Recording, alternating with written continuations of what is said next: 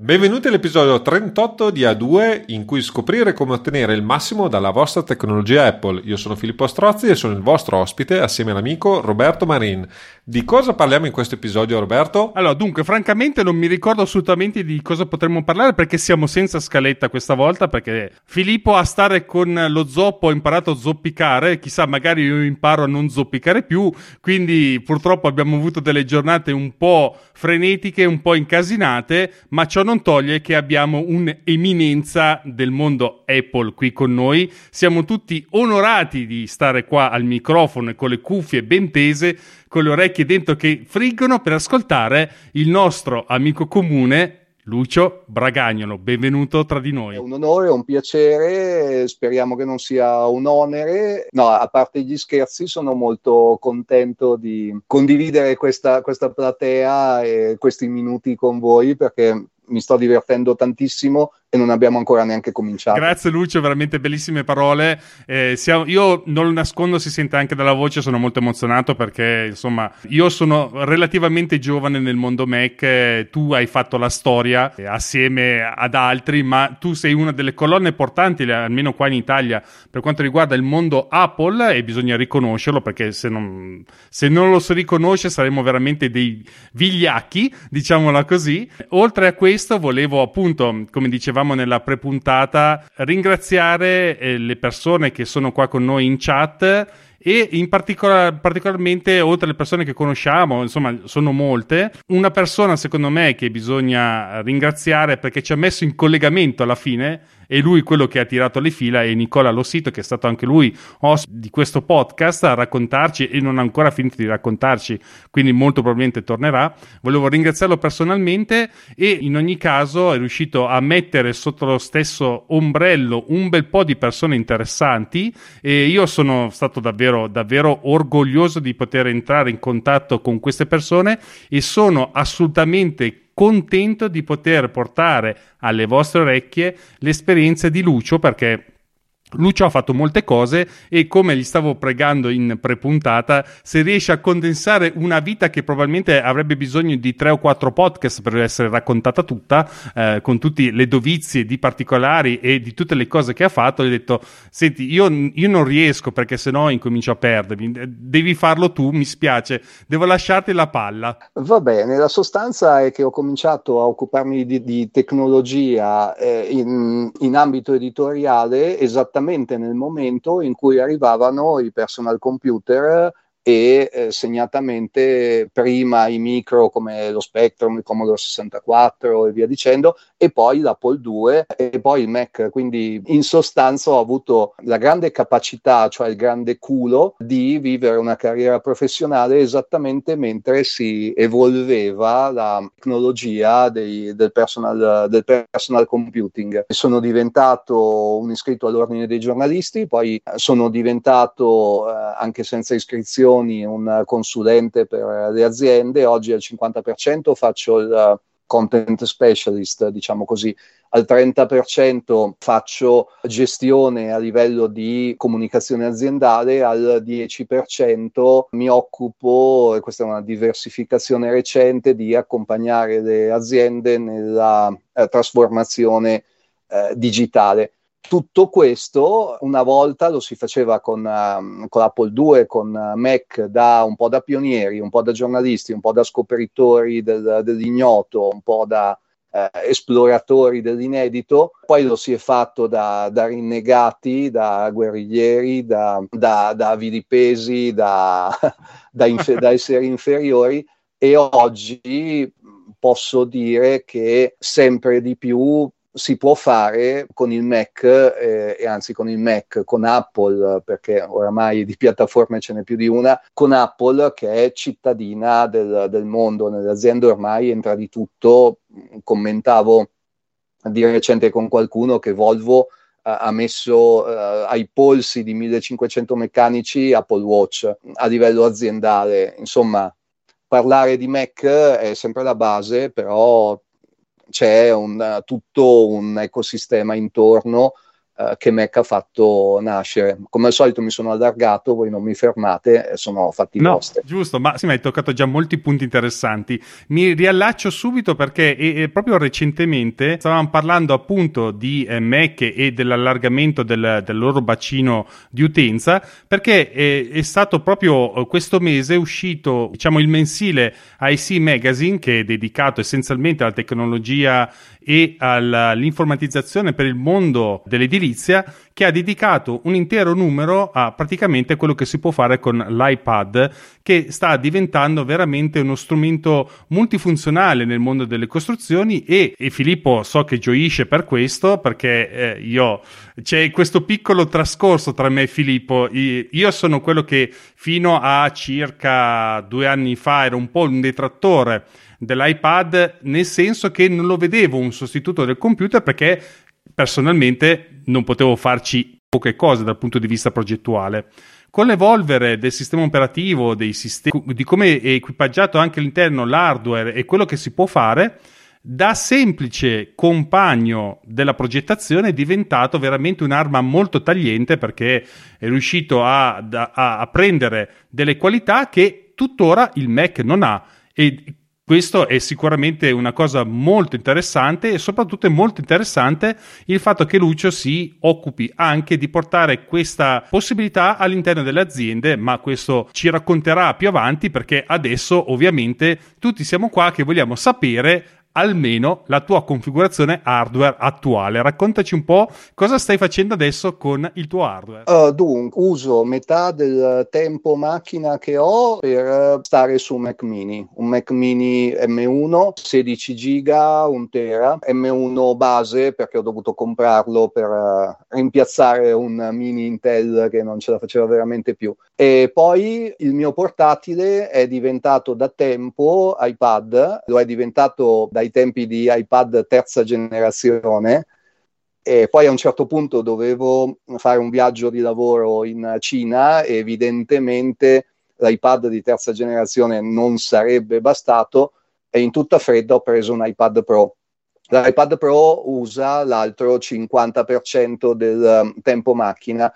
Uh, poi c'è un iPhone X e io ho sempre avuto degli iPhone decrepiti, l'iPhone X me l'hanno regalato perché altrimenti starei usando un iPhone 5. Come punto tutto sull'iPad, eh, l'iPhone mi serve per fare da hotspot, ricevere telefonate e avere la connessione quando serve. Quelle volte che proprio c'è da sistemare una parola, c'è da cambiare una cosa, lo fai dall'iPhone, ma è l'uno per mille del lavoro quotidiano. Infine ho un Apple Watch Serie 7 che ha sostituito una prima generazione che l'anno scorso si è aperto in due, da solo spontaneamente, però comunque dopo qualche anno, eh, e che trovo molto prezioso nel mio setup perché è la macchina perfetta di filtraggio delle notifiche. E io amo dire che Apple Watch è intanto il device che ti permette di tenere il telefono in tasca e questo è un grande dono e poi è quello che ti rende gestibili le notifiche. Il filtraggio di Apple Watch è fantastico e fa risparmiare una quantità di tempo siderale. Poi ho fatto un comando rapido che fa a caso le domande alla figlia sulle tabelline e con Apple Watch glielo metto davanti alla faccia, eh, quanto fa? 4x4 Siri che parla, si fanno anche queste cose. Interrogazione da parte dell'Apple Watch, questa è la prima volta che lo sento, massimo rispetto, grande Lucio, veramente, ottimo lavoro. Però in ogni caso confermo perché nonostante tutto, nel senso che eh, l'iPhone è diventato essenzialmente quello che tira avanti la baracca ad Apple perché insomma una grande percentuale del suo fatturato, nonostante questo eh, Apple è riuscito a mettere in campo degli strumenti che, come ha detto Lucio, in teoria te lo puoi anche dimenticare l'iPhone. Insomma, se hai un iPad e un Apple Watch, essenzialmente l'iPhone ti serve proprio per quelle due cose che ti servono. Puoi usare anche una versione abbastanza vecchia, chiamiamola così. Io non ho un hardware tanto aggiornato com- quanto il tuo o un XS, quindi non è che sono tanto avanti, sono appena la generazione dopo. Però mi rendo conto che con una situazione del genere, con un iPad recente, un Apple Watch al polso, essenzialmente delle volte non telefono nemmeno col cellulare perché puoi telefonare dal Mac o, dalla, o dalla, dall'iPad tranquillamente senza grossi problemi. Ed è davvero interessante. Ma adesso invece facciamo un passo indietro perché ti devo chiedere dell'iPad Pro. Che tipo di connessioni utilizzi? Che tipo di strumenti utilizzi con l'iPad Pro? Perché essendo il tuo, diciamo, computer principale, eravamo molto incuriositi di sapere co- come lo utilizzi. Dunque, io cerco di usare un po' per eh, eh così deformazione il più possibile gli strumenti standard eh, di Apple, ma mentre questo sul Mac funziona molto bene, invece su iPad è sempre comunque questione di individuare il flusso giusto per un uh, lavoro. Mentre il uh, Mac è come una dispensa e tu prendi gli ingredienti per fare la tua ricetta, ne prendi uno qui, uno qui, uno qui, uno qui, uno qui, uno qui. iPad è un nastro trasportatore che eh, si muove come una catena di montaggio di, di pasticceria e tu devi trovare le app giuste, i passaggi giusti per eh, definire il tuo flusso di lavoro in modo che scorra fluido e ti porti all'obiettivo con la produttività che vuoi avere, che non deve essere chiaramente inferiore a quella di Mac e anzi magari cer- per certe volte, per certi versi è superiore. Il mio grande cruccio è che eh, iPad non ha uh, BB Edit per iPad. Se avesse BB Edit per iPad, penso che vivrei nel nirvana, sarei un santone ed evitando a 10 cm da terra. Invece eh, non avendo BB Edit su iPad mi capita di usare quell'editor che di volta in volta di più si avvicina al bisogno che ho in quel momento lì. Tendenzialmente uso uh, Runestone che è uscito da, da poco ed è perfettamente usabile in versione gratuita e eh, vale la pena di comprarlo per avere delle opzioni che però sono del tutto eh, superflue se uno vuole mm, scrivere e basta. Eh, insomma, Runestone è molto carino e poi Editorial, per quanto non più sviluppato, è molto capace di tenermi agganciato a velocità to- infinita eh, con, ahimè, Dropbox. Editorial fa solo compatibilità Dropbox, ma la fa istantanea. Ci sono tutta una serie di cose che io faccio che si basano su file di testo che stanno su Dropbox, da editorial li eh, raggiungo in un secondo. Poi ho uh, Goodreader, su iPad serve un lettore di PDF. Mm-hmm. Ho comprato Goodreader eh, ai primi tempi proprio dell'iPhone, eh, un acquisto di cui non mi sono mai pentito e non ho mai cambiato. E poi tendo a usare le versioni iPadOS delle app che ci sono.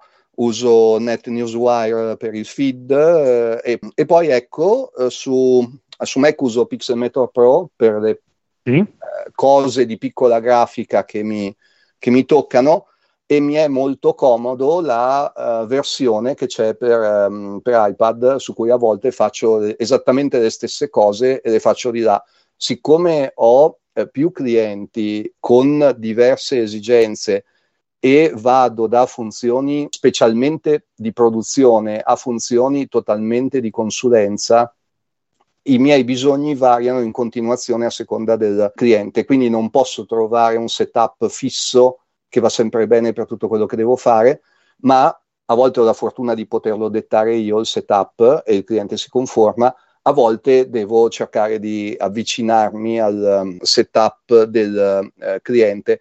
Uno dei miei pilastri nell'organizzare il lavoro è che in teoria almeno io posso lavorare su quello che mi serve sul Mac, sull'iPad, sull'iPhone ove ci fosse bisogno, dovunque mi trovi alla scrivania o in, um, in aereo. Questo detta la maggior parte delle mie scelte di, di software e, e, di, e, di, applicazioni. Cerco di usare il più possibile piattaforme di messaggistica collaborativa perché sono quelle che ti fanno uscire dal, dall'impasse della posta elettronica che è una, è, è una piaga oramai che... Un bagno di sangue. Eh. Esatto, affligge da, da, troppo tempo eh, questa nostra società imperfetta. Quindi prima di tutto Slack per quanto possibile. Se potessi, se comandassi il mondo direi che si va tutti su Internet Relay Chat, IRC, e, mm. e si torna tutti all'antico. Sì. Uh, Slack e poi Miro per la collaborazione interattiva spinta. Miro è uno strumento di una creatività pazzesca che prescinde da qualunque vincolo di piattaforma, banda, disponibilità e per fare brainstorming, progettare, pasticciare insieme, mostrare idee, eccetera, eccetera, lo trovo stupendo. Ovviamente De Gustibus. Non so non se ho risposto. Visto. Non l'ho mai visto. Sì, sì, hai risposto benissimo, anzi molto completa come risposta. Molti software eh, non li conoscevo, uno tra tutti per esempio che andrò a cercarmi come funziona e come va Miro. Adesso non so, Filippo, tu lo conoscevi? No, infatti eh, volevo un approfondimento, se era possibile perché... Guarda, è Miro.com, è, è, uno di quei servizi no code eh, di cui si parla tanto in questi anni. Lo usi con il browser oppure con l'app Uh, sia su Mac che, su, che, sui device e in sostanza è una lavagna interattiva di dimensioni di fatto illimitate dove puoi disegnare, puoi fare testo, puoi mettere giù un file Excel, puoi proiettare un filmato, far andare una presentazione invece che creare un diagramma di flusso, qualsiasi cosa ti possa passare per la testa e questo tutti insieme. Ovviamente eh, c'è un tasto dolente che è rappresentato dal pricing. Miro è gratuito fino a quando hai tre persone dentro nel gruppo, poi ah. Okay. Bisogna, bisogna, pagarlo, però negli ambienti aziendali dove hanno aperto un po' gli occhi molte fasi di brainstorming, di prototipazione molto lassa, molto libera, di giochi insieme. Adesso va molto il team building no? nelle, nelle, aziende, facciamo sì. delle cose insieme per cementare lo spirito di gruppo, eccetera, eccetera. Su Miro si possono mettere in piedi dei casini assolutamente, assolutamente niente male ed è tutto multipiattaforma. L'unico difetto che può avere Miro è che è ancora un po' acerbo perché la versione in funzione è una 0.7. qualcosa, lo usi tranquillissimamente, eh? però ancora non è proprio completamente al 100% quello che deve essere, ma io lo trovo uno strumento straordinario. Oltretutto è molto leggero fino a che non Uh, provi a fare delle videoconferenze pesanti. Puoi fare anche videoconferenze dentro Miro. Stavo guardando appunto la, sul sito direttamente che praticamente si collega con qualsiasi cosa. Cioè, se c'è un qualcosa che si respira, si collega e riesci ad avere questa, diciamo, lavagna condivisa che, con cui puoi appunto lavorare assieme agli altri. Stavo guardando anche il pricing, praticamente... Non è tremendo, eh? No, infatti non sono tre persone, ma sono tre board che penso che sia... Adesso che tu l'hai l'hai usato forse sai che deve essere diverso perché mi diceva utenti limitati ma con solo con tre board. Eh, spiegaci un po' meglio. Hai, hai, ragione sulle tre board. Le board sono le lavagne. Chiaramente uno può accendere tante lavagne quanti sono i progetti di cui si vuole occupare. All'interno di ogni board tu puoi invitare un numero illimitato di eh, utenti eh, gratuiti ma dopo i primi tre gli altri possono solo ah. vedere e non collaborare. Ok, okay sono utenti passivi, sì, così. Sì, sì, sì, eh, okay. view, viewer only, uh, non sono editor, eh, il che a volte è un vantaggio, eh, se devi fare una presentazione di, certo. di cose, beh, può farti tantissimo gioco avere una platea di gente che non può toccare la lavagna. Ho avuto la fortuna di lavorare con aziende che hanno colto questa occasione e abbiamo fatto di recente per esempio un, un gioco di ruolo per uh, fare team building in un'azienda con dentro 50 persone che lavoravano in Miro, gli facevamo fare le cacce al tesoro, tutte le porcate che si facevano da adolescenti. Se si sta attenti a contenere il numero di elementi grafici sulla lavagna, che è la, il fattore di criticità quando hai tantissima gente collegata, va tutto, che è una eh, meraviglia. Beh, bisogna anche saper disegnare le lavagne bene e non eh, abusare della potenza dello strumento che è micidiale perché ha uno zoom enorme, non dico illimitato, ma, ma quasi. Quindi puoi mettere veramente tantissime cose. Sarà vettoriale, ma a proposito che parliamo di disegno, punto che dobbiamo assolutamente toccare perché per me è stato la chiave di volta per l'utilizzo dell'iPad nella mia professione, che è Apple Pencil, che mi ricordo il primo giorno che l'ho provato, ho detto che questo qui secondo me cambiava il mercato, almeno dal punto di vista eh, dell'architetto per il semplice fatto che ero abituato a utilizzare le tavolette grafiche e avevano un lag che definire fastidioso era fare un complimento, mentre quando mi sono approcciato a Apple Pencil l'anno in cui è uscito e ho visto che il lag era inesistente, ho detto questo qui è la strada eh, che devono prendere secondo me i grafici, perché alla fine se tu disegni con un lag sei rallentato, non hai la percezione di quello che fai e vedere la possibilità di vedere un disegno digitale fatto così velocemente, con, senza lag, con l'Apple Pencil, per me è stato veramente un'epifania. Finché non sono arrivato circa un anno e mezzo fa ad avere anch'io finalmente l'Apple Pencil e provarla, e rimane comunque l'epifania. E volevo chiedere appunto a te, visto che utilizzi tanto l'iPad, com- se utilizzi la Pencil nel tuo lavoro. Uh, no, perché non sono un tipo da penna, non perché non valga, anzi l'ho provata e poi l'ho riprovata, riprovata ancora ancora perché non ci credevo. Eh, ho provato la 1, quando è uscita la 2 sono andato in Apple Store a provare la 2 eh, perché non riuscivo a crederci. Adesso eh, a settembre mia figlia entra in terza elementare e stiamo pensando, siccome è un, qualcosa che somiglia a un computer lo dovrà avere, di prendere un iPad con dentro assolutamente una pencil perché poi lei disegna, è bravina, si diverte, le piace ed è giusto così. La pena del contrappasso è che un milione di anni fa io ero un, un late adopter di, di Newton. Quando Jobs ha annunciato la fine di, eh, di Newton, eh, io avevo un, um, un PowerBook Duo, eh, sono corso a vendere il PowerBook Duo per comprarmi un Newton mm, prima che uscisse di produzione. E ho usato per anni il Newton come portatile quando era già uscito di produzione mi presentavo alle riunioni, erano gli anni 90, e prendevo gli appunti in inchiostro digitale con lo stilo di Newton. Eh, ancora adesso il mio Newton funziona ancora, si accende e ci sono dentro gli appunti delle riunioni Dell'epoca, prese okay. 30 anni fa. Ogni tanto quando sento qualcuno di quei tempi dico ma tu ce li hai gli appunti delle riunioni? E lui mi guarda come si guarda un parente, come dice eh, Iannacci, e dice come scusa? Sì, no, io ho tutti gli appunti, ce li ho all'inchiostro digitale Newton, però era un um, requisito di uso del, dello strumento. Uh, con iPad preferisco assolutamente le dita, l'audio, il um, testo, un approccio più uh, assolutamente più informatico. Su iPad non uso nemmeno strumenti presi apposta per lui. Io davanti al Mac mini ho una Magic Keyboard e un Magic Trackpad quando uso l'iPad in modalità desktop, uso quella Magic Keyboard e quel Magic Trackpad. Eh, uso sempre gli stessi strumenti di input da un apparecchio all'altro e anche se questa è una strategia poco estetica, perché non, non stanno benissimo insieme a, a vederli, per me è favolosamente funzionale perché le mie dita vanno da sole. Sì, faccio una domanda a, a uso e consumo mio personale.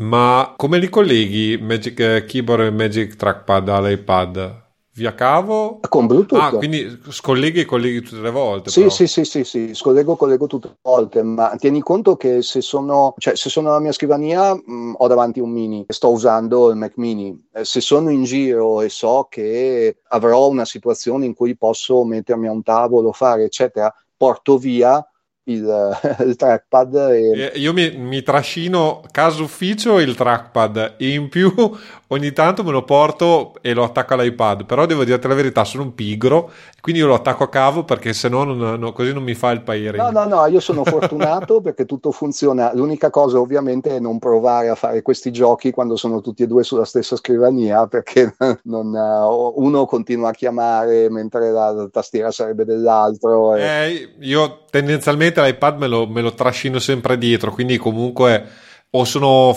in giro diciamo in mobilità e nell'ultimo periodo mi sto divertendo molto a lavorare fuori, che effettivamente il tempo ormai eh, lo permette, mettiamola così, e l'iPad per me è una cosa meravigliosa. Però altrimenti ho, attualmente per esempio sono davanti al Mac ma con l'iPad di fianco e quindi rischierei di fare eh, com- complicarmi la vita inutilmente, mettiamola così. Sì, sì. No, io quando sono in questa situazione assolutamente ho, ho, l'iPad in mano, quindi zero tastiera, gli tolgo anche la custodia, deve essere una cosa leggerissima. Eh, ami la vita pericolosa. Sì, sì, sì, sì, sì, sfido, sfido il destino. Per ora mi è andata abbastanza bene eh, sostengo che non, non, bisogna fare l'Apple Care sui, sui device perché due anni sono troppo pochi. Chiaramente se a uno cade spesso poi la situazione cambia. Ma allora, io ti dirò la verità, ero molto sprintoso, poi l'iPad 1 l'ho fatto andare di piatto per terra in mille frantumi. Mio figlio aveva 3-4 anni col martello di Thor, cioè un martellino sì, sì. di plastica, sai di quelli che ci, giocano a bambini piccoli, me l'ha tirato sull'Apple Watch 3. Ah, che bello. E ovviamente ha, l'ha incrinato totalmente, cioè sai dove ha toccato e allora sto, sto diventando un, un, un, nuovo sponsor dell'assicurazione Apple perché almeno due anni dura così. non lo so, io l'Apple Care l'ho fatta pochissimo, però qui il, il chilometraggio varia a seconda dell'esperienza di ciascuno. Poi per tanti anni sono stato un portatilista dai tempi del PowerBook 100, però c'era una, una specie di rispetto reverenziale nei confronti della macchina, quindi non lo si maltrattava, non lo si trascurava, lo si teneva con grande, con grande rispetto mentre l'iPad invece è una specie di gatto aggiunto in famiglia che ti sta vicino, ti fa le fusa, lo tieni con un dito per un angolo incoscientemente. Tra l'altro è un iPad Pro 12,9, quindi è leggero, però non è leggerissimo. E però trovo che viva la, la sua vera vita quando è nudo, senza custodia, senza, speriamo che nessuno voglia trarre delle indicazioni morali da questo, però l'iPad l'iPad vero è l'iPad nudo. Quando c'è bisogno si trasforma in supereroe, la tastiera, il mouse, il trackpad, deve, deve fare il computer. Eh. Non so, io il computer ce l'ho già. Non, quando mi dicono che bisogna mettergli il multi-window, eccetera, dico, boh, sì, va bene, ma è un altro tipo di macchina. Cioè, cercare di eh, riavere un Mac eh, che però invece di essere un Mac è un iPad secondo me non è una roba molto produttiva. I Mac sono fantastici così come sono. Concordo, concordo. Io invece do la mia interpretazione perché l'ho maturata proprio in questo periodo. A parte che quando ho avuto l'opportunità di usare l'iPad OS con il mouse mi sono letteralmente spaventato perché ho detto ok ragazzi, qua siamo di fronte a praticamente a un desktop, non siamo più di fronte a un tablet normale. Quel coso che si è trasformato in un computer vero e proprio con il mouse fa spavento. Poi con, eh, avendo molto le icone uguali, avendo l- le impostazioni molto simili, ti fa perdere il collegamento con l'iPad che rimane soltanto uno str- tra virgolette di consumo. Mettendogli il mouse ti dà subito l'impressione di essere produttivo nonostante il fatto che in realtà secondo me la sua grossa produttività è data da tre fattori essenzialmente l'Apple Pencil, la fotocamera e il sensore LiDAR che sono tre oggettini che messi assieme hanno una marcia in più rispetto al Mac sotto questo punto di vista il Mac probabilmente è una macchina che forse non si sta evolvendo e rimane eh, forse più uguale a se stesso l'iPad sta evolvendo verso a una forma di probabilmente di informatica che adesso non riusciamo ancora a mettere a fuoco, secondo me. Però vedo molto forte questa capacità dell'iPad a tirare fuori qualcosa che un normale computer non può fare. Cioè, mi posso aspettare che un, compu- che un iPad faccia quello che faccia il computer, ma è molto difficile che un computer possa fare le stesse cose che fa un iPad. E questa è una distinzione molto netta che eh, ognuno ha i suoi pro e i suoi contro. Però questa è una cosa molto importante perché una pencil, ad esempio, un computer con un Mac non lo posso utilizzare, che non ha molto senso. Abbiamo un bel trackpad, farla funzionare col trackpad sarebbe la morte sua però evidentemente ci sono dei problemi, immagino, tecnici oppure vogliono, bisogna tenere differenziate le cose, però Fatto sta che eh, non hai una fotocamera che ti permette, ad esempio, di utilizzare la realtà aumentata. Co- la prima cosa che mi viene in mente, ma neanche di scattare delle fotografie subito al momento e magari disegnarci sopra con l'Apple Pencil.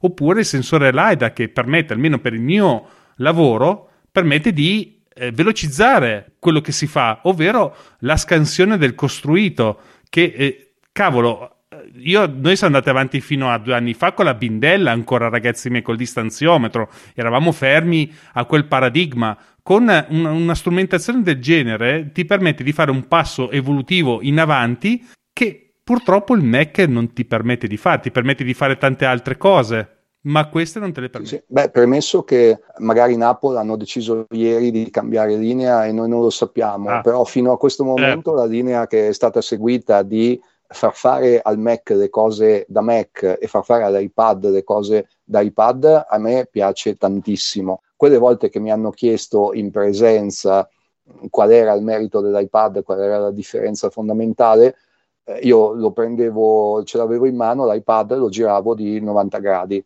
dico la differenza clamorosa è, è, questa che è un piccolo gesto ma racchiude veramente tutta la diversità dell'oggetto. Il Mac è fatto per stare poggiato su una scrivania, eh, su due ginocchia per carità, eh, però è fatto per mm, stare eh, fermi anche se è un portatile l'iPad è fatto per stare in movimento, appunto i, i, rilievi, le attività sul campo, in cantiere. Quante volte mi è capitato in treno di comporre una presentazione in ritardo, gli ultimi tocchi, eccetera, mi serve una foto, tac, faccio la foto con l'iPad, tac, la infilo dentro uh, Keynote e quella è una, è, è una, situazione di comodità, di velocità, di efficacia che Mac non può avere eh, ma non perché non possa vedere un file su iCloud e tirarlo dentro in una presentazione, perché eh, la, non scatti la foto. Quando usi lo stesso strumento per tutto il ciclo di, di, prodotto di produzione che ti serve in quel momento lì, cambia, cambia radicalmente le cose. Mac ha una fotocamera, può fare la video chat, è giusto che faccia quello, l'iPad secondo me è un'altra categoria di strumento e spero, prego che li tengano ben eh, separati e su cammini ben eh, distanti, poi possono fare tutte le chiacchiere che si vuole sull'unificazione dell'interfaccia, eh, le cose del Mac che vanno sull'iPad, le cose dell'iPad che vanno sul Mac, io per il momento sono soddisfattissimo di vedere che esiste un macOS ed esiste un iPadOS, che sono due oggetti distinti. Poi, se tanto mi dà tanto, tra dieci giorni mi annunciano un Reality OS, quindi un ennesimo sistema operativo che è un ennesimo oggetto software diverso e quello che sogno io per il futuro della piattaforma Apple è avere un sistema operativo il più possibile personalizzato e su misura per ogni oggetto. Assolutamente sì. Eh, volevo fare solo una parentesi perché eh, per gli ascoltatori che ascolteranno molto probabilmente questa puntata dopo il WWDC di quest'anno che si tiene il 6 giugno se non ricordo male perché abbiamo le, le, le puntate pre-registrate le mandiamo avanti nel tempo giusto per avere anche un po' la possibilità di portare avanti le professioni e varie, e varie cose. Quindi se state ascoltando le parole di Lucio in questo momento è perché eh, non, si, non abbiamo ancora visto il WWDC e considerate questo mentre ascoltate. Invece, Filippo, cosa volevi dire? Allora, già che siamo qua, ho controllato, eh, la puntata uscirà il 4 di luglio. Ok. Così. Perfetto.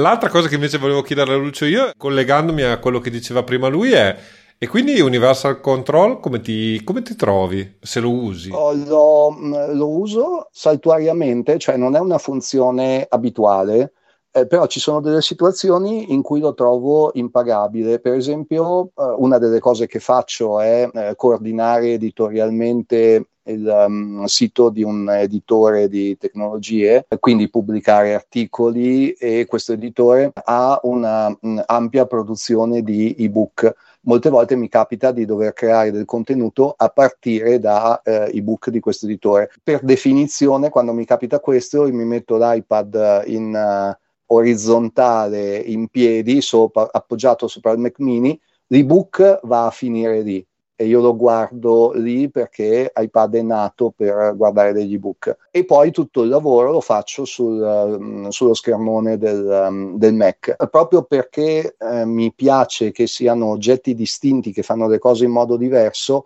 tendo a non vedere eh, l'iPad come un'estensione di schermo del Mac, se non in casi particolari come questi dove mi è molto visibile subito il caso di uso. Cercare una situazione in cui posso usare, eccetera, non lo faccio. Mi è invece molto caro eh, hand off perché smetto di scrivere una cosa con Pages perché mi tocca Pages e sono sul Mac, vado a prendere un treno, salgo sul treno, apro l'iPad, apro Pages e quello lì è quello che stavo scrivendo e riprendo a scrivere. Questa è la parte che apprezzo tantissimo a livello di interconnessione tra gli ambienti, più di Universal Control eh, per ora, eh, perché secondo me se continua a evolvere e si allarga magari diventa interessante. Per quel poco che l'ho usato è molto molto bello Mm, però io penso uh, all'utilizzo dei miei mm, device in un modo un pochino diverso, salvo casi particolari. Io lo sto usicchiando, mettiamola così anch'io,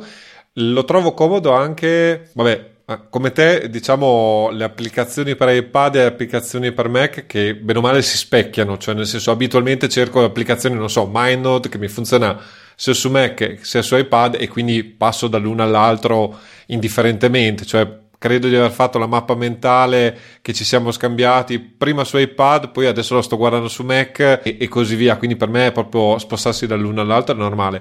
Però a volte, eh, soprattutto quando lavoro, mi diventa comodo come una dashboard, chiamiamola così, cioè non so, sto lavorando, sto scrivendo, ma ho le attività da svolgere, il calendario sull'iPad e se ho bisogno mi ci sposto. Se, se non ho bisogno, è lì eh, mi, mi serve, diciamo, solo come come riferimento, come oggi adesso devo fare questo, tra virgolette. Eh, io faccio la stessa cosa e uso l'app dell'iPad più che mettere su Mac l'app di Mac, mettere su iPad l'app di Mac. Io eh, me- mentre una volta facevo lo schermo secondario, ma è scomodo. Sidecar non è perfetto, cioè almeno dal mio punto di vista non è perfetto come per esempio io ho sempre amato di più allora applicazioni come Duet che ti permette invece di, sì. eh, di, gestire l'iPad come schermo secondario addirittura vabbè ah, eh, sono appassionato di disegno e quindi ogni tanto invece uso Astropad per disegnare da, dall'iPad su Mac come tavoletta grafica, eh, tra virgolette, e allora lì il discorso cambia secondo me. Probabilmente cominciamo solo adesso ad avere dei desktop eh, intesi come installazione sulla scrivania che hanno superato un certo grado di maturità, nel senso che Universal Control, io me lo immagino, quando hai tre monitor 8K eh, e poi l'iPad appoggiato di là e poi perfino l'iPhone messo da quella parte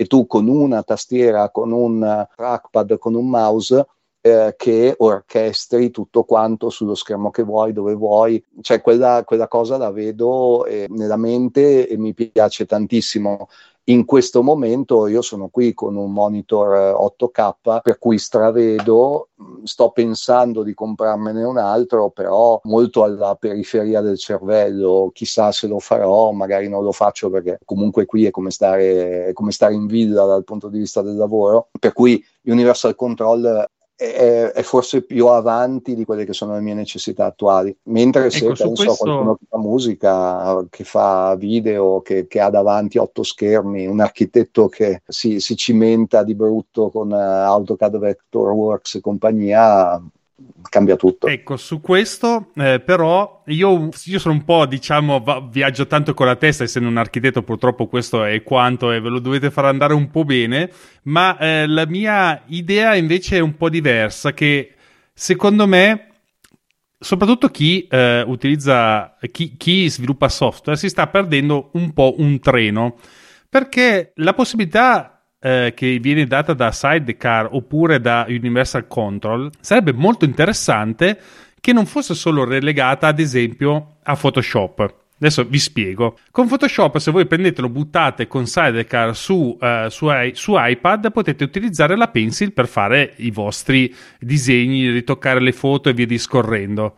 Mentre altre applicazioni che possono essere come quello del disegno tecnico computerizzato come CAD oppure il modello tridimensionale discorrendo il BIM, tu li porti a, nella finestra dell'iPad e hanno, sono completamente inutilizzabili con la pencil che sarebbe veramente quello il campo di utilizzo di uno strumento CAD perché alla fine sappiamo tutti il CAD ci è trasportato dal disegno a mano fatto con china e righelli ci ha trasportato in un'era digitale fatto di righelli comunque. Non è niente di così evoluto. E quindi soprattutto secondo me il CAD si sta perdendo un treno infinito sotto questo punto di vista perché nel momento che, in cui riescono a trasportare la possibilità di disegnare a mano e tirare linee rette eh, direttamente disegnando e, facendo diventare vettoriali è un valore aggiunto, senza considerare quello che può essere la modellazione tridimensionale. Sotto questo punto di vista, volevo soltanto eh, sottolineare, perché ricollegandomi al discorso che facevamo in prepuntata, che il software è molto importante. eh, perché abbiamo visto in questi anni, dal punto di vista della modellazione tridimensionale, abbiamo visto un'applicazione che è Sharper 3D che è nata sull'iPad, si è trasferita sul Mac, nel bene e nel male, ma recentemente abbiamo visto veramente un game changer, perché è grosso, di vedere SketchUp che è nato sui Mac, sui, sui computer, si è trasportato su qualcosa che ti permette di disegnare con la pencil e ha, è una cosa che tutti aspettavano da tantissimo tempo. C'è questa richiesta di utilizzo di una penna perché quello che dico sempre, il, il mouse è, è stato tanto bello, è un ottimo strumento, ti fa fare un sacco di cose, ma è estremamente distante dallo schermo tuo, la tua azione è lontana, hai la mano da una parte e guardi da un'altra parte, invece con la pencil permette veramente di fare delle cose strabilianti e mi sembra, ma eh, io dire, il mio punto di vista che del tutto opinabile, sono l'ultimo arrivato nel mondo dell'iPad, però mi sembra che dal punto di vista dello sviluppo software ci sia questo treno che non è sfruttato, non non si, forse non è neanche partito, però sarebbe bello vedere l'iPad come estensione del Mac, ma un'estensione touch da sfruttare con la Pencil. Guarda, hai, hai detto delle cose fondatissime, sfondi non una porta, ma i cancelli del paradiso e questo è una delle tante testimonianze del problema cronico che da sempre porta frustrazione nell'ecosistema di, eh, di, Apple. L'ecosistema di Apple, fatto da Apple, si muove sempre più rapidamente di quanto tutti quelli che stanno intorno abbiano voglia di tenerne conto, sfruttarlo, metterlo a punto, eccetera, eccetera. E ti faccio un esempio che, che non c'entra nulla apparentemente, che invece sotto la superficie nasconde tutta una serie di problematiche. Io sto ragionando con un'azienda che è un Apple System Integrator e sto cercando di convincerli della necessità di creare una divisione di personal automation, per cui questi vanno dal cliente, vedono com'è il suo day by day, le, le operazioni che compie, il suo flusso di lavoro, eccetera, eccetera, e poi mettono lì degli specialisti di comandi rapidi, AppleScript, Automator, l'accidente che ci vuole e gli creano le scorciatoie, i comandi rapidi, gli script, quello che è, per fargli risparmiare un 20% di tempo e fargli guadagnare un 30% di produttività automatizzando tutto quello che è possibile automatizzare. E queste persone che eh, vivono nel, nell'ambito Mac, vivono del, dell'ambito Apple perché vendono cose di, di Apple integrandole, eccetera, eccetera, non capiscono questa logica perché so, loro sono di una di una logica di 10, 15, 20 anni fa. L'ecosistema di Apple anche in questo caso si sta muovendo più rapidamente di quanto il mondo sia disposto a, a supportarlo e qui ci tocca sempre un po' soffrire perché vediamo a volte dei gioielli che sono sottoutilizzati. È vero.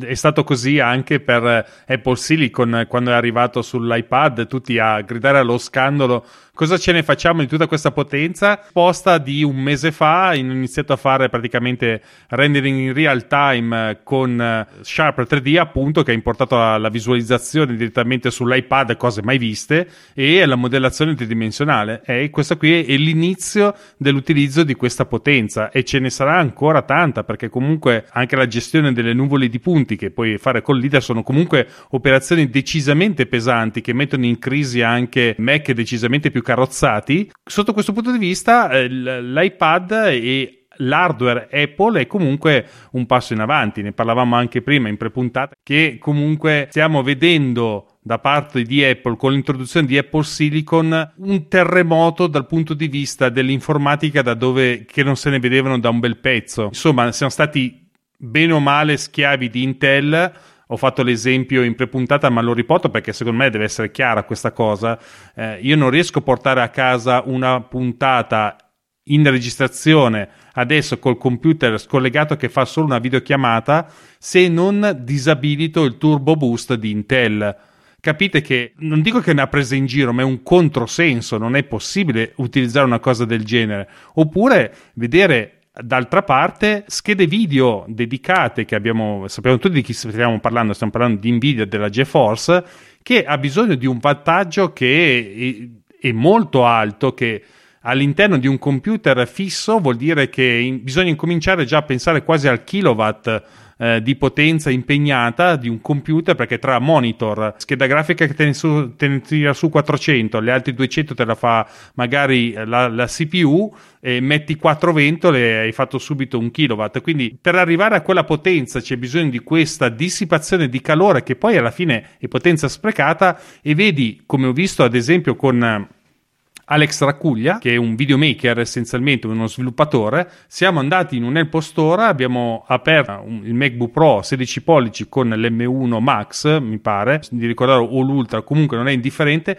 aveva qualcosa come un flusso 8K che stava gestendo come se fosse acqua e la sensazione abbiamo toccato il portatile, sembrava che il portatile fosse scaldato dal, dalla temperatura dell'aria che c'era in, in quella stanza e non fosse il portatile che scaldasse la stanza, è una cosa di è una cosa che cambia il paradigma perché vuol dire che tu non hai bisogno di essere attaccato a una presa elettrica per riuscire a portare a casa il tuo lavoro.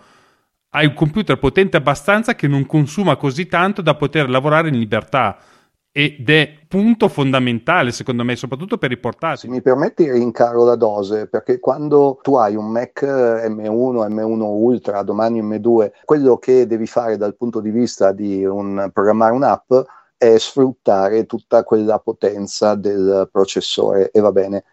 Quando eh, parli di iPadOS, eh, una cosa che leggi molto spesso è che, mannaggia, Apple fa un hardware così bello, ma invece il sistema operativo è rimasto indietro, è sottoutilizzato e così via. E nessuno mette mai l'accento sulle app, perché la gente che programma le app per iPad nel 99% dei casi fa delle cose eh, qualsiasi senza tenere conto del fatto che è un apparecchio diverso, con logiche diverse, che dovrebbe ispirare delle modalità diverse di, di fruizione. Il mio parere personale è che su App Store ci sono tipo 300.000 app per iPad o simile e quelle progettate per iPad si contano sulle dita di una mano. Dopodiché se tu usi Numbers, che è stata la, la, prima a essere progettata per iPad e ancora adesso è una delle poche, tu usi Numbers sull'iPad, all'inizio non capisci niente, cioè ti sembra di aver sbagliato strada, di essere ubriaco, non, proprio ti trovi in un mondo alieno, poi capisci nel giro di un minuto qual è la logica e ti rendi conto che quella lì è un'interfaccia progettata apposta per stare sull'iPad. Usi un quarto d'ora Numbers sull'iPad, e poi quando ti viene da lanciare un altro foglio elettronico su una qualunque altra piattaforma, ti vengono iconati, perché quello eh lì è un modo diverso per un apparecchio diverso. Numbers su iPad è fatto per essere usato su iPad e di app così su iPad ce ne saranno 5, 4, 10, non lo so, non, ovviamente non le posso conoscere tutte, ma c'è questo uh, problema, cioè l'app per iPad è una cosa fatta da uno che più o meno è abituato a programmare neanche tanto il Mac, il personal computer tipico, e fa un'app che per necessità, per carità, deve usare il touch, deve usare il dito, ma non è fatta per la logica, la filosofia di, eh, di, iPad, è un portato da un'epoca precedente. Tra l'altro, secondo me, ci sono veramente pochissimi sviluppatori che sanno implementare le tecnologie che Apple poi dà, dà, io adesso vabbè parlo di una cosa che conosco perché è uno sviluppatore che io amo tra virgolette è lo sviluppatore di, eh, di Working Copy e Secure Shellfish è l'unico che ha implementato in maniera sensata la gestione de, dei documenti delle cartelle come vorrebbe Apple. Poi sono il primo a dire che casomai non è così normale come lo fa Apple, però il discorso è qualsiasi altro cloud provider non ti permette di, di condividere una, una, una, cartella che hai su Dropbox piuttosto che anche Next, uh, Nextcloud rimango basito perché o entri dentro con, con il loro sistema oppure di fatto io non posso da un'applicazione di terze parti lavorare su un'intera cartella di Nextcloud o di quel che è adesso Nextcloud è quello che mi dà più fastidio perché lo uso ed è open source e quindi mi, mi piacerebbe ho provato in varie maniere a dire ma guardate che si può fare però da quello che ho capito o c'è un problema a monte perché poi è la gestione interna loro dei documenti sostanzialmente che cambia quindi però alla fine io sto utilizzando solo determinate applicazioni perché nel mio flusso di lavoro è l'unico modo per poter usare quegli spazi in qualunque momento e con qualunque applicazione che ovviamente abbia la possibilità di, di lavorare sulla cartella e quindi di avere più documenti che io posso la- lavorare in contemporanea, chiamiamola così, e sono pochissimi, cioè al massimo riesci ad andare a prendere quel singolo documento ma non vedi gli altri. E, e quello per me è Vabbè, molto fastidioso, come si sente? eh, ma eh, Working Copy è un bellissimo esempio, anzi è il secondo esempio di applicazione di app eh, studiata per iPad, che proprio ti cambia, ti cambia la vita perché lavori in un modo diverso che eh, su Mac e a volte più comodo, a volte meno comodo, però è fatta per lavorare su eh, iPad. Sugli editor di testo, che è il mio eh, campo di, di lamentazioni preferito, eh, non ce n'è uno che sia veramente pensato per iPad. Tutti hanno qualche intuizione qua e là. Ti do un'anteprima, poi forse casomai eh, lo sai già, però Year Writer, la versione 6 che sto testando in beta, ah. è notevole. Eh? Non fa tutto quello che vorrei io. Però se non l'hai provata la beta, ti dico aspettati qualcosa di interessante perché non, eh, diciamo che è il mio secondo editor di testo attualmente dopo Vim ovviamente Beh, non dico, um, io mi sono messo tante volte su iPad lanciando prompt e per usare Emacs piuttosto che per usare il terminale brutalmente da iPad andando su un Mac, andando sul mio cloud personale, andando in SSH ovunque mi, mi toccava andare. No, sono un unixista mancato perché a me piacerebbe fare come certa gente che ho visto, avere il Mac che parte o l'iPad che parte avere un grande terminale o 18 finestre di terminale, solo quelle e fare tutto da lì dentro. Però mi, devo ancora mangiare qualche, qualche chip. Eh sì, eh, mi ci sto addentrando anch'io e devo dirti la verità che è, è una, cioè, un viaggio, mettiamola così. Come quelli in India di una volta che fece anche Steve Jobs, quelli che dove raggiungi l'illuminazione o torni stonato, ma in ogni caso non sei più lo stesso di prima.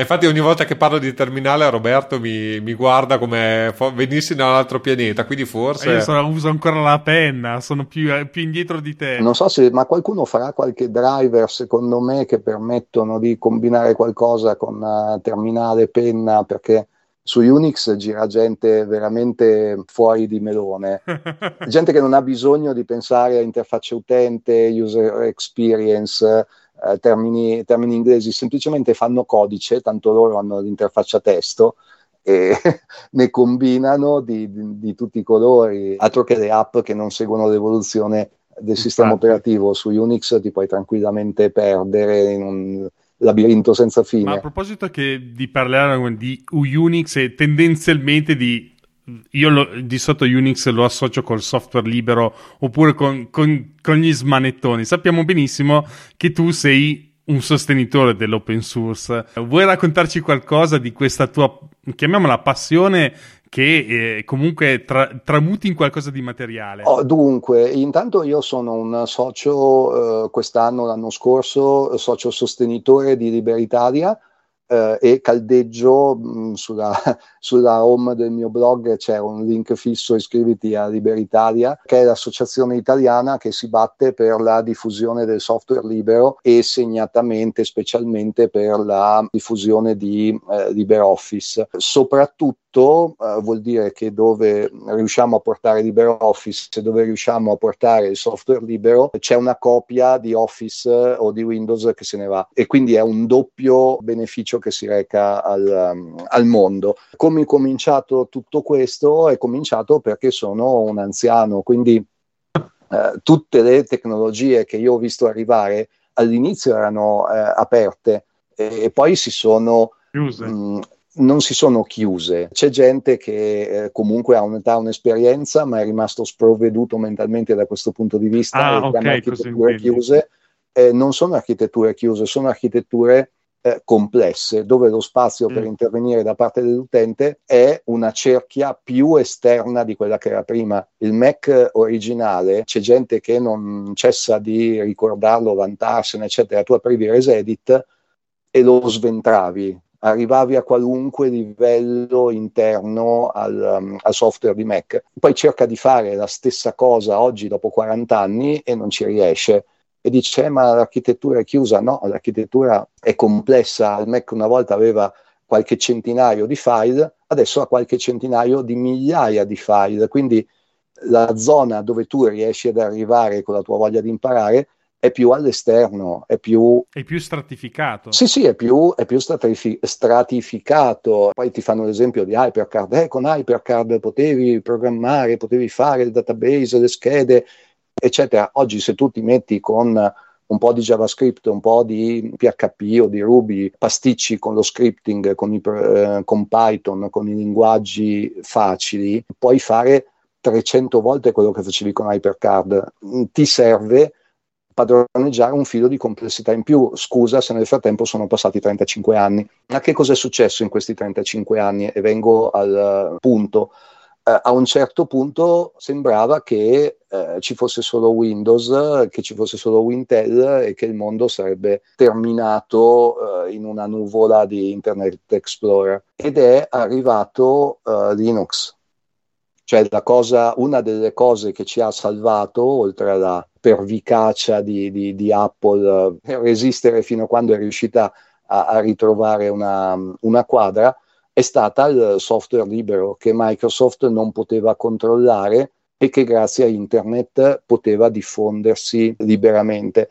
Software libero che arriva da quello stesso tessuto sociale che negli anni 70 ha generato la, la, rivoluzione microinformatica, club di smanettoni che si ritrovavano la sera a ragionare di circuiti stampati, quelli dove c'era Steve Wozniak, quelli dove c'era eh, l'Apple II quelli che poi sono finiti dentro le, le, università o i loro figli o quello che è, e nelle università da Berkeley è uscito uh, eh, BSD, che oggi diventa FreeBSD, OpenBSD, e che sono tutte manifestazioni non di resistenza contro l'invasore Microsoft, perché per carità c'è chi ci si trova bene, auguri, sono possibilità di scegliere. Da molti anni ho comunque mia, sul mio Mac un uh, VirtualBox da due soldi con dentro una copia di FreeBSD ogni tanto apro, smanetto, faccio qualcosa, non combino assolutamente nulla di utile, ma mi dicono che Mac è chiuso, non è vero, io in qualsiasi momento posso smettere di usare macOS e mettermi a usare FreeBSD e questa possibilità di scegliere, di decidere qualcosa di diverso, di imparare qualcosa di differente sta nel software libero. Non parliamo dei fenomeni di mh, collaborazione, internet ormai è ampiamente degenerata, eh, da un punto di vista di interazione sociale, uno dei pochi punti dove le cose funzionano come avevamo sognato che funzionassero, come volevamo l'utopia del, del mondo interconnesso, è il lavoro eh, insieme, in collaborazione col benevolent dictator sul software libero. Scusate la lunghezza, ma qui mi infervoro. no, ma hai fatto benissimo a sottolineare questi punti. Poi sfondi una porta aperta, perché di là ho una macchina Linux e anch'io sto, sto pa- passando in parte quando riesco a, a fare questi giochi. No, e sono convinto che sia un, un, ingrediente, un ingrediente essenziale Uh, non mi piace la logica, cade un po' talebana, di Richard Stallman e, e, compagnia, per cui tutto deve essere libero, tutto quello che è proprietario è pericoloso perché chiuso non puoi. Quante cazzate, io ho il microonde a casa e non lo posso aprire perché se provo ad aprirlo non capendone un accidente mi faccio del male. Allora se eh, io creo un'architettura di crittografia per garantire la privacy dei, dei file, è meglio se non la lascio aprire al primo che passa e che decide che vuole imparare, che fa lui le prove, la macchina è sua, ci fa quello che vuole, perché si sputtana eh, il sistema operativo. Cioè ci sono semplicemente delle cose, 35 anni di complessità dopo, eh, che vanno oltre la nostra comprensione di, di esseri mortali. E la questione è che bisogna un po' evolvere. Certe ideologie, chiamiamole così, sono belle nel contesto in cui sono nate, ma devono evolversi con l'evolversi del tempo. Non è un po' come è classico, lo sconto generazionale. Alla fine si tratta di quello. essenzialmente i nostri figli la vedono in un modo diverso da noi, come noi da figli vedevamo le cose in modo diverso dai nostri padri ma alla fine stiamo parlando tutti della stessa vita, solo che si, si, usano dei punti di vista diversi e si evolve però con questi punti di vista diversi. È una cosa molto interessante, è un, ovviamente un argomento molto ampio e sono molto contento però che tu l'abbia toccato perché è, è una cosa che va sottolineata spesso. Bisogna anche rendersi conto di quello che si ha sotto mano, che è un, fru- è un frutto di un'evoluzione mi rendo conto che spesso alcune evoluzioni sono manipolate, instradate e non hanno preso una strada giusta. Però, come tutte le evoluzioni, se prendono questa strada, eh, sono destinati a fermarsi. Faccio un esempio della mia, diciamo così, della mia carriera informatica, la poca che ho avuto, perché comunque non ho la tua esperienza. Io ho visto il DVG, che era un formato di disegno CAD completamente chiuso che richiedeva assolutamente qualcosa come un AutoCAD per essere aperto e c'era solo AutoCAD. Ed era e questo qui è il simbolo della chiusura dell'informatica ma d'altra parte eh, come in tutte le cose c'è un bilanciamento, c'è stato poi alla fine, nel corso del tempo, eh, l'apertura di questo file DVG perché qualcuno si è messo contro e ha fatto valere le sue, i, le sue idee e la, l'evoluzione dei tempi. In quel senso l'evoluzione dei tempi ha avuto eh, una bella spinta. È chiaro che essendo così tanti, avendo questo tipo di collaborazione, essendo tutto molto così più alla luce rispetto a quello che succedeva 30 anni fa, 30 anni fa c'era, c'era qualcuno che programmava di un, di un garage. Adesso è difficile che qualcuno si metta a programmare in un garage, è assieme a tante altre persone disparate nel mondo. È difficile contenere qualcosa eh, di, eh, chiamiamolo fazioso, mettiamola così, non mi viene un termine eh, giusto in mente, ma è difficile riuscire a portare avanti un progetto con qualcosa di oscuro al suo interno. Se mi passate il termine. In realtà la battaglia del software libero è una battaglia dei formati aperti, perché il vero crimine è costringermi a usare un formato che solo una certa applicazione eh, conosce le applicazioni quello che vogliono, come vogliono, si fanno la, la guerra alla concorrenza, però il formato deve essere condiviso, libero, aperto fra, fra, tutti. Io vado nelle scuole, mi faccio cacciare, poi non mi invitano più perché dico che eh, dovrebbero buttare via tutto quello che hanno e fare scrivere i, i ragazzi in HTML, perché l'HTML è testo non è un punto doc, non è un, non è un punto qualcosa, è testo, sono caratteri uno dietro l'altro. Tra 50 anni, chi arriverà in quella scuola 50 anni dopo vedrà le ricerche che hanno scritto i bambini di adesso perché sono testo e rimangono leggibili. Se c'è bisogno di aggiornare un tag, fai una espressione regolare, aggiorni tutto quanto e via discorrendo. E da questo punto di vista eh, Liberitalia ha fatto una battaglia pazzesca, ci sono delle cose che so dietro le quinte non, non si possono dire se non fino a un certo punto perché si entra poi in episodi di minacce alle persone, insomma cose poco simpatiche che riguardano il momento in cui doveva essere definito eh, standard per forza anche il formato XML di Office e non solo il formato Open Document.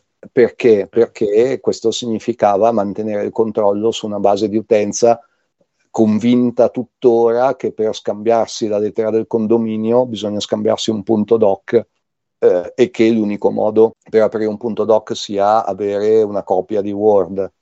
Eh, questo è, certo. questo è un, è, è un problema di cui ancora ci dobbiamo liberare e ci arriveremo, ma ci vuole tanto tempo, iscrivetevi tutti a Liberitalia. Sicuramente dovete passare dal, dal blog, che non hai detto l'indirizzo del tuo blog. Oh, va bene. Il mio blog è, è macintelligence.org. Ma non ti possiamo trovare solo lì? Dove ti troviamo ancora? Oh, beh, diciamo, sono su tutti i social, però l'unico social che frequenti a livello di interesse è Twitter, dove sono l'Ox, L-O-O-X. Poi ci sono anche su Facebook, ci sono anche su LinkedIn, anche su Instagram per questioni di eh, lavoro, però tendenzialmente lì tutt'al più rispondo a qualche amico, faccio qualche cosa. Sono una persona poco attiva sui social mentre invece se ricevo una, uh, un direct message su, su Twitter uh, rispondo. Come voi ben sapete eh, ho un canale um, Slack che si chiama goedel.slack.com goedel.slack.com chiaramente invito mandatemi una mail, eh, vi invito, ci ritrovate Roberto, ci ritrovate un po' di gente che sta ascoltando su YouTube, ci si trova un po' da amici, un, un po' ambiente di strada e sono molto fiero del fatto che è un ambiente a moderazione zero, nel senso che tutte sì. le persone che ci sono sono splendide, si chiacchiera di tutto senza problemi, il rapporto segnale-rumore è altissimo e, ed è piacevole perché poi ci si fanno anche delle buone risate in compagnia. Sì, è, vero. è un ambiente molto pulito. Eh, se ne trovano mai più pochi. È davvero un bel ambiente. Se volete unirvi, insomma, parlatene con Lux, che è il, diciamo, è il padrone di casa. Basta, Ma, basta eh, un commento nel blog, insomma, quello che, che si vuole. Se no, come infatti. posta elettronica, io sono lux-mac.com che è l'indirizzo più Indirizzo... breve che sia riuscito ad avere negli ultimi anni. Bellissimo, tra l'altro. Visto che andiamo verso la chiusura della, pumpa- della puntata, la chicca che Filippo era così ansioso di sapere perché io a questo punto potrei anche togliermi le cuffie perché è una cosa che proprio è una cosa che n- non è nelle mie corde ma invece Filippo so, è già lì che freme lo vedo saltellare sulla sedia. Parlaci di BB Edit insomma. Oh accidenti BB Edit è eh, l'acqua per gli affamati no aspetta ho sbagliato. BB Edit è, diciamolo seriamente, è un editor di testo potentissimo con uh, funzioni evidentemente di trattamento del testo e poi orientato e alla programmazione e allo sviluppo di eh, HTML. Torno dopo su questa composizione di, di, funzioni perché è importante. Quali sono i primi ingredienti che mi fanno amare BBEdit da, da sempre? Intanto che è Mac da sempre. BBEdit è nato negli anni 90 e si è subito distinto perché era l'unico editor ai tempi dei tempi dei tempi dei tempi dei tempi che riusciva a trattare più di 32k di testo. Tutti gli altri, per via delle limitazioni del sistema operativo, si dovevano fermare lì. E invece già certi programmatori, certi amministratori di sistema avevano bisogno di superare quel limite. Oggi BBEdit apre file grandi eh, gigabyte di, di, testo, e non scherzo, mh, mm, e lo fa tranquillamente, non tutti gli altri editor ci, ci riescono. BB Edit è totalmente personalizzabile a livello di scorciatoia di tastiera. Eh, puoi decidere eh, tutti i menu che vuoi che compaiano, quelli che vuoi che non compaiano, a tutti puoi associare scorciatoia di tastiera che preferisci non è che ci siano, ci sia, ah, non ci siano altri editor che fanno questo. BB Edit lo fa con una semplicità, con una velocità sconvolgenti. Dopodiché ha un ambiente eh, che si mm, chiama worksheet dove tu puoi lavorare dentro Unix eh, come se fosse una finestra di terminale, ma sei dentro una finestra di BB Edit. Quindi tutto quello che tu digiti eh, rimane, tu lasci lì una, una, sessione salvata come file, la riapri, te la ritrovi, dai un comando, quel comando parte, ti puoi salvare script che mh, mm, vuoi tenerti lì per uh, lavorarci, c'è tutta questa fase di, di Unix dove, con cui BB Edit si interfaccia molto bene. Poi è estensibile, eh, negli anni sono state scritte estensioni per la qualunque cosa, da linguaggi specifici a protocolli specifici, a database, a salcavolo. Ha dentro la mh, connessione a, a, server remoti, ha dentro la connessione a Subversion, ha dentro la connessione a Git. Eh, praticamente tu puoi fare tutto quello che ti serve a livello di mh, mm, editor di testo. È il mio sogno di Unixista mancato. Io vorrei che mi partisse la schermata di terminale con dentro Emacs e faccio tutto. Sono molto vicino a far partire la schermata con BB Edit e fare non tutto, ma quasi tutto. Aggiungo due cose. La prima è che BB Edit ha un supporto micidiale fantastico, cioè tu gli scrivi, loro capiscono, ti rispondono, è gente anche simpatica. Le volte che ho avuto un problema io ho scritto e mi hanno risposto e mi hanno risolto il um, problema. Questo è accaduto più volte, non, non una volta e si fanno realmente in uh, quattro. La seconda cosa è il discorso dei componenti che dicevo prima, perché è un editor di testo, perché fa HTML e perché fa sviluppo di uh, software. La mia figura che mh, ha a che fare con il contenuto è molto ibrida da questo punto di vista. A me capita tantissimo, per esempio, eh, di scrivere dei testi che sono HTMLizzati, cioè contengono i tag dell'HTML, ma che non sono documenti HTML perché non hanno l'intestazione HTML, non hanno tag di, di chiusura del documento alla fine sono solo del testo libero con dentro tag HTML. A me basta nominarli come HTML, BBEdit li maneggia senza problemi, colora la sintassi, mi fa inserire i tag, controlla le parentesi, fa tutto. E quindi da questo punto di vista mi consente, io non sono mai né solo uno che scrive, né solo uno che fa HTML, né solo uno che programma, no, però smanetta, ogni tanto ci, ci prova. Sono saltello sempre tra queste funzioni. BB Edit non mi costringe mai ad assumere un ruolo preciso e non mi tratta da programmatore quando io voglio scrivere, non mi tratta da, da sviluppatore HTML quando io voglio scrivere. Se invece voglio fare lo sviluppatore HTML, ha dentro una quantità di comandi spaventosa, perfetta e, e aggiornatissima. Gli aggiornamenti di BB Edit, quando ne esce uno, io vado sempre a vedermi la lista dei cambiamenti, anche se non me ne frega niente perché sono cose veramente da, da iperuranio ma loro hanno un'attenzione meticolosa verso tutti gli aspetti del, uh, del programma. Detesto le vendite di software con la formula dell'abbonamento, ma tranquillamente quando esce una nuova versione di BB Edit io pago il mio rinnovo come se niente fosse a occhi chiusi e con la carta di credito pronta. Non so se hai domande Filippo, questo è è quello che ti direi. No, no, eh, devo dire che capisco nel senso che appunto da, da ormai utente Vim a tutte le cose che mi, mi, piace, tra virgolette, di Vim, perché appunto è espandibile, puoi fa- lo puoi personalizzare come vuoi, e tutte queste cose. Infatti capisco, devo dire la verità, anche lì è BB Edit, ma sempre, cioè finché non ha avuto questo eh, un flusso di lavoro diciamo unitario, chiamiamolo così, cioè tra divertimento e lavoro, mettiamola in questi termini, eh, non ho mai approcciato il text editor per motivi evidenti, cioè mi toccava scrivere o in Word o in LibreOffice. Avendo unificato la, le, le, fasi, diciamo, aver, cioè, mi rendo conto di, di, cosa vuol dire avere un text editor che fa quello che vuoi tu, come lo vuoi tu, eh, che puoi personalizzare come, come meglio credi, e, appunto avere il terminale per esempio all'interno o poter mandare dei comandi a terminale mentre stai lavorando. Qua, non ti accorgi di avere queste necessità finché non, te, non hai queste necessità.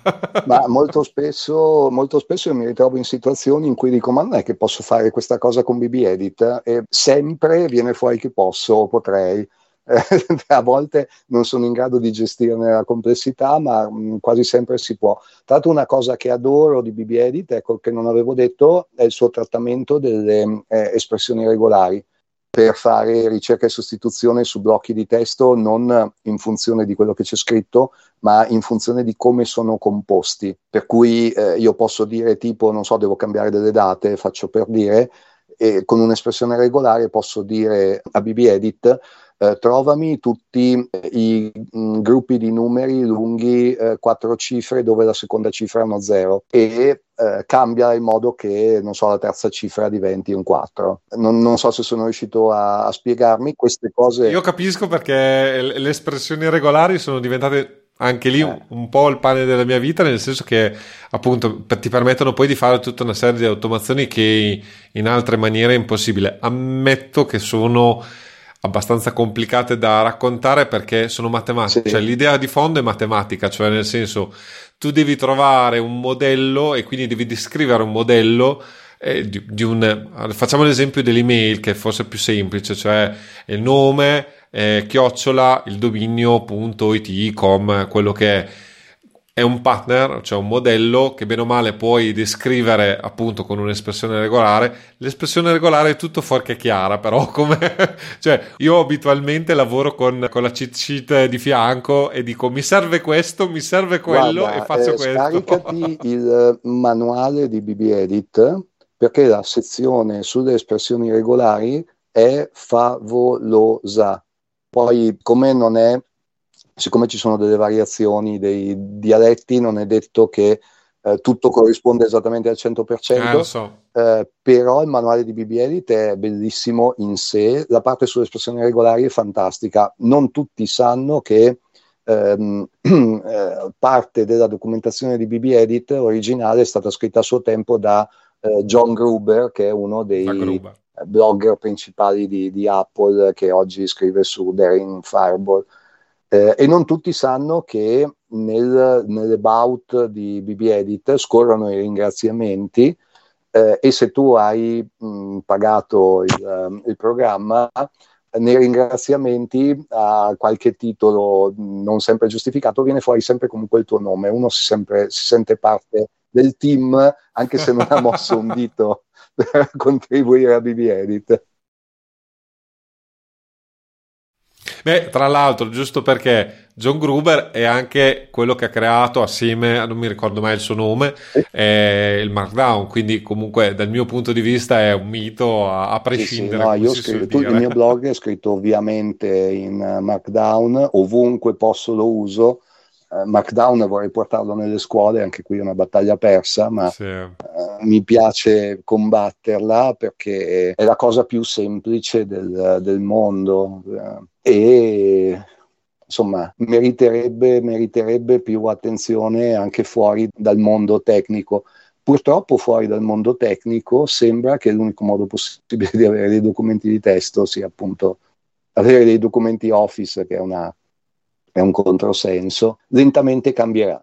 Lo penso anche Beh, eh, purtroppo eh, siamo tutti genitori e tutti conosciamo la DAD e tutti conosciamo cosa vuol dire la DAD e come è stata gestita brillantemente. Poi io capisco, diciamo che giustamente c'erano mille problemi e, e, e anche il problema di, di, anche solo ragionare a qualcosa di diverso dal, dal binario già tracciato da milioni di anni è difficile, però ammetto che appunto con un po' di buona volontà uh, forse mio figlio a me fa sempre ridere perché um, ovviamente lavorano su Windows cioè quel poco di informatica è una parola grossa il poco di informatica, cioè eh, la prima cosa che gli hanno fatto fare è usare Paint. E mi fa, ma tu non ce l'hai Paint? Io, eh. Io ho vissuto un'esperienza inizio lockdown interessante eh, perché frequentavo per ragioni varie un portale di eh, insegnanti eh, abbastanza frequentato con un 10.000 iscritti, tipo insomma una cosa abbastanza grossa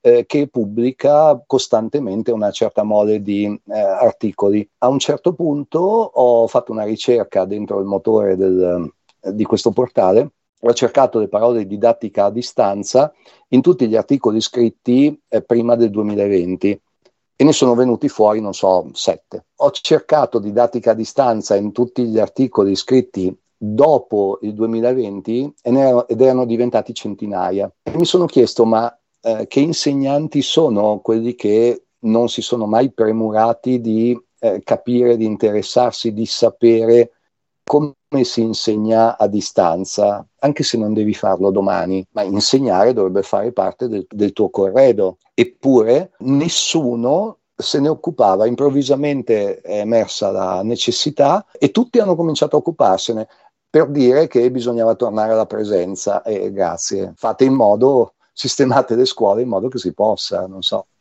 Chiedo scusa, sto entrando in politica, non dovevo, eh, mi rendo conto.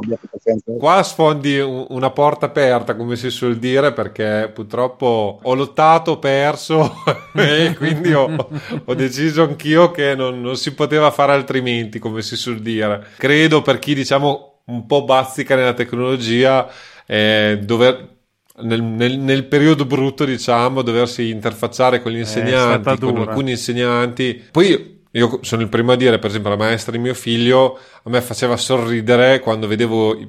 Noi, eh, mio figlio era in prima elementare, i, i tre mesi di lockdown, diciamo, e eh, ci mandava i video. Mm e nei video c'era bellissimo perché c'era ovviamente nella barra Windows ovviamente sotto si vedeva l'icona di Minecraft quindi tu capivi immediatamente che il computer non era suo esatto Fantastico. e la cosa più divertente era che faceva questi video con ovviamente dei programmi gratuiti cioè o meglio quelli a pagamento che però ti limitano un tot sì. di minuti la registrazione e quindi ogni tanto avevi il taglio secco della Bellissimo. Eh, oltre i 5 minuti avevi il taglio secco. Invece io guardavo gli eh, sfondi del, degli insegnanti, perché eh, questa gente che si collegava dallo sgabuzzino, dagli scalini di, di chissà che parte della stanza, eh, dal, dalla cucina con vista a lavello, sotto il frigorifero, con, con, con il gatto, insomma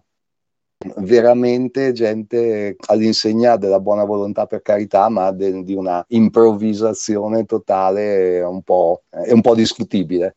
Molti non avevano, non avevano, neanche il computer, eh? cioè io ammetto che cioè, compagni di mio figlio cioè, o, o, col cellulare, io ho fatto lezione all'Università di Milano in, da remoto ovviamente in quel periodo lì e mi è stato detto non, pre- non preparare cose strane perché comunque ci sono studenti che legittimamente hanno solo come l'unico strumento che hanno a mano è un cellulare. E quindi ovviamente fare le slide super non so quanto testo diventa praticamente impossibile.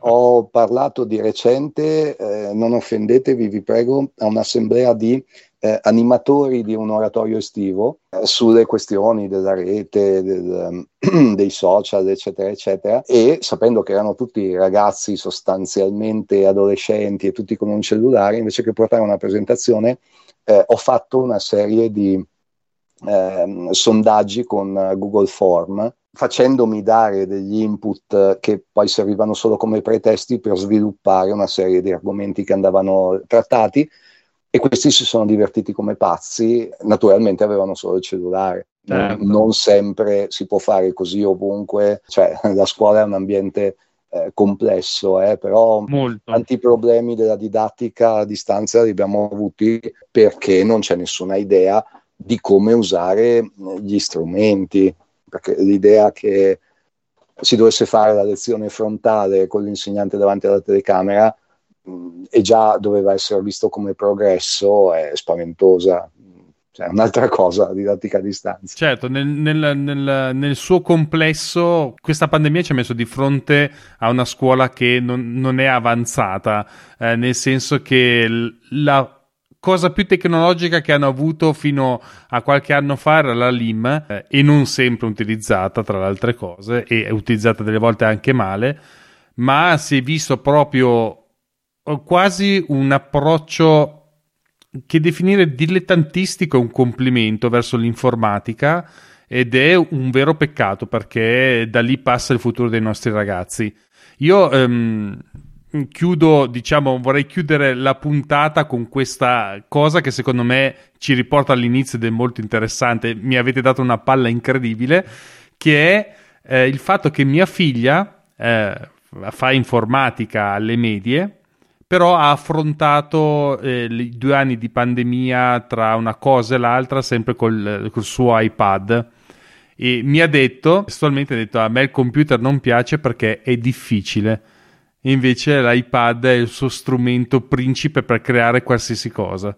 E dire che con questo torniamo direttamente all'inizio abbiamo chiuso il cerchio in modo fantastico. Ma Bianca avanti, io l'ho sempre detto. C'è quello spot di, di Apple, uh, what's a PC?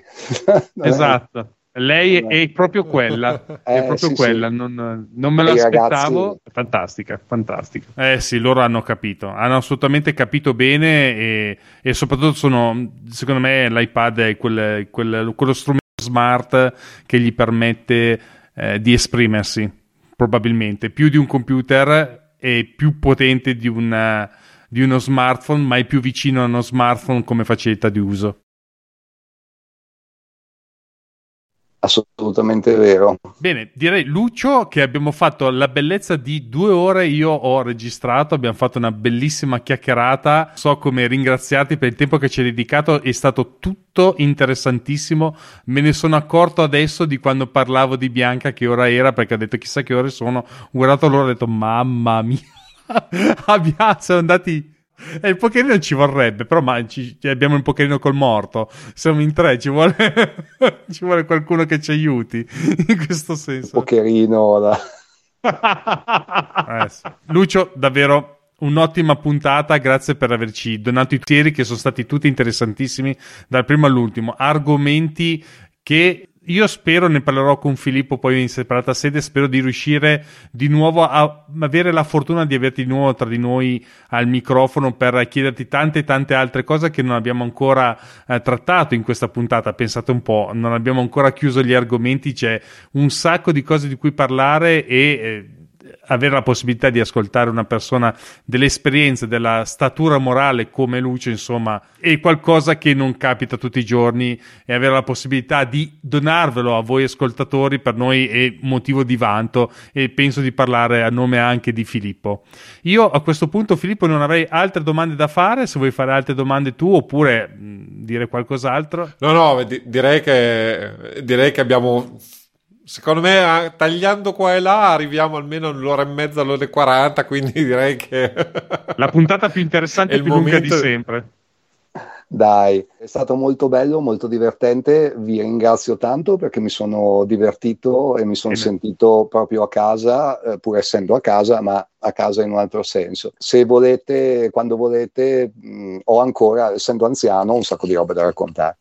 Perfetto, perfetto. Vabbè, ma noi ti prendiamo, sappilo, eh? Ti sei fregato da solo. Eh sì, qua ti sei fregato con le tue mani, abbiamo la registrazione e adesso avremo la possibilità di chiamarti di nuovo in puntata. Da, comando Z, la cazzo non funziona. Niente, tutto registrato, ormai è andata. E questa non la taglio, eh? eh? Ovviamente no, assolutamente. Che lo sappiano tutti che adesso Luce è obbligato a venire in puntata. Molto volentieri, ragazzi, è stato proprio divertente e vi ringrazio tantissimo. E saluto tutti ovviamente quelli che hanno avuto no, la pazienza di, di, stare ad ascoltarci. Spero che sia stato un tempo bello, valido, divertente anche per loro. Certo, il piacere è stato tutto nostro e anche per tutti gli ascoltatori. Fidati, ne sono assolutamente convinto perché è stato un tempo di qualità, come si dice da genitori. Per quanto ci riguarda invece trovate tutte le note dell'episodio con i link degli argomenti che abbiamo trattato in questa puntata e tutti i nostri riferimenti su a2podcast.it slash numero lo sapremo magari 38 38 quando quando Filippo ce lo dirà, ovvero 38, e invece dove ci potete trovare noi, noi, noi piccolini, insomma, Lucio abbiamo sentito i suoi riferimenti, eh, per quanto mi riguarda sono eh, l'autore del blog Mac e Architettura che parla, indovinate un po', di Mac e Architettura, appunto, che potete trovare all'indirizzo mark.net.wordpress.com, ho anche un podcast personale dedicato al mondo dell'architettura, dell'informatica e alla loro coevoluzione che potete trovare cercando Snap Architettura Imperfetta in qualsiasi eh, sito di, che ospita essenzialmente o che vi fa ascoltare i podcast. Eh, recentemente, ormai non più tanto recentemente perché è quasi più di un anno, eh, scrivo per il blog di Graphisoft Italia dove vi spiego come utilizzare il BIM e nella fattispecie ArchiCAD. Invece il nostro amico Filippo che continua a non aggiungere cose di di quello che fa, ci racconta con le sue parole invece dove lo possiamo trovare. Avvocatimac.it e con te e manca? E c'è anche il podcast uh, che sta uscendo a livello mensile, poi vedremo. Direi che è un ottimo risultato. Insomma, adesso sapete dove trovarci tutti noi tre, oltre che qua su A2 Podcast, ci trovate un po' dappertutto. Per ora è tutto. Ci sentiamo molto probabilmente tra due settimane. Ciao a tutti. Alla prossima.